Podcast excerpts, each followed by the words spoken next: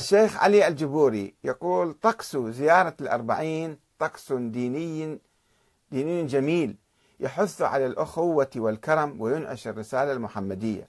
أما إذا كنت تريد مساعدة الفقراء فموجودة باقي أيام السنة حثهم على أعمال الخير ولكن الأربعين نكهتها الدينية والتربوية الخاصة.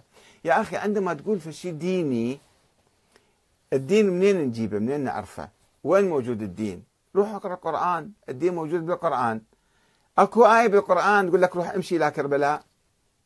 خلص ما دام ما اكو آية بالقرآن فهذا ما يصير عمل ديني يصير عمل عرفي. فولكلور عمل سياسي سياحي إيش ما تقول قول عنه. أما الدين موجود بالقرآن الدين ما هو؟ دائما الله يقول لك أقيموا الصلاة وآتوا الزكاة. يعني الزكاة للفقراء والمساكين. مو مو الناس شبعانين. شبعانين هاي ما يسموا زكاة الناس المحتاجين تعطيهم.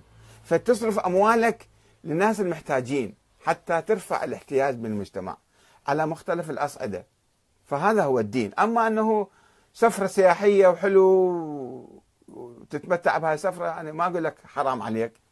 ولكن خلي توجهنا التخطيط العام. شايفين وزارة التخطيط عندنا؟ وزارة التخطيط ما هو عملها؟ تخطط للطلبة اللي عندنا مثلا 150 ألف طالب يتخرجون من الثانويات كل سنة بالعراق. وكلهم يردون يدخلون بالجامعات طيب كلهم يروحون وزارة الطب يعني كليات الطب. طبعا بعد ما عندنا مهندسين ما عندنا آه، مثلا محامين ما عندنا أشياء أخرى في البلد. أو كلهم يروحون مثلا طب أسنان بعدين ما عندنا علوم أخرى. فالوزارة تشوف حاجة البلد تخطط للبلد. هذا البلد شنو يحتاج؟ وتجيب طلبة تدرسهم وتعلمهم بعد أربع خمس سنوات يتخرجون حتى يسدوا هذا الجانب. وهكذا توزع الطلبة عشان تنمي البلد. أما إذا ما عندنا وزارة تخطيط الآن إحنا مشكلتنا مراجعنا اللي هم متكفلين بهذا الجانب في قصر يعني مفترض فيهم أن يؤدوا هذا الدور. ما يقوموا بعملية التخطيط؟ أنه هذا البلد بمشاكل إحنا وين نوجه أنظار الناس؟ ما يوجهون أنظار الناس؟ شفتوا بارك الله بالسيد السيستاني عندما أفتى آه، فتوى الجهاد الكفائي في مكافحة داعش. لو السيد السيستاني مثلا ما ما مصدر هاي الفتوى. أو العلماء الآخرين مو فقط السيستاني ما منتبهين لسد هذا الجانب الأمني أو العسكري. البلد كان راح. أنت إذا تروح فقط تصعد على المنابر وتبكي على الحسين مثلا أو تبكي الناس وناسي الجانب الأمني أو ناسي الجانب هذا العسكري فالبلد يروح.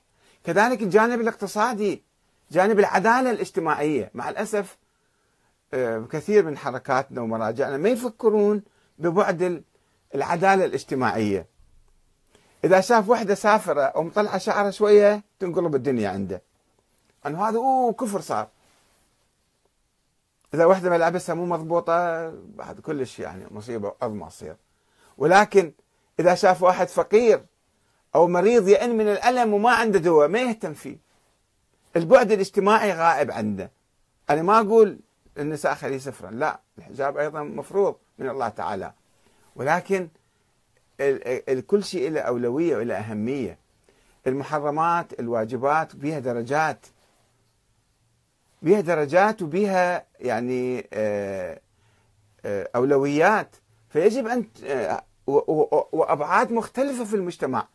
فالمراجع والحركات الإسلامية والخطباء يجب أن يركزوا على ذلك البعد أيضا. البعد الاجتماعي والبعد التعليمي والبعد الثقافي كما يركزوا على البعد الجهاد مثلا أو بعد الأمن.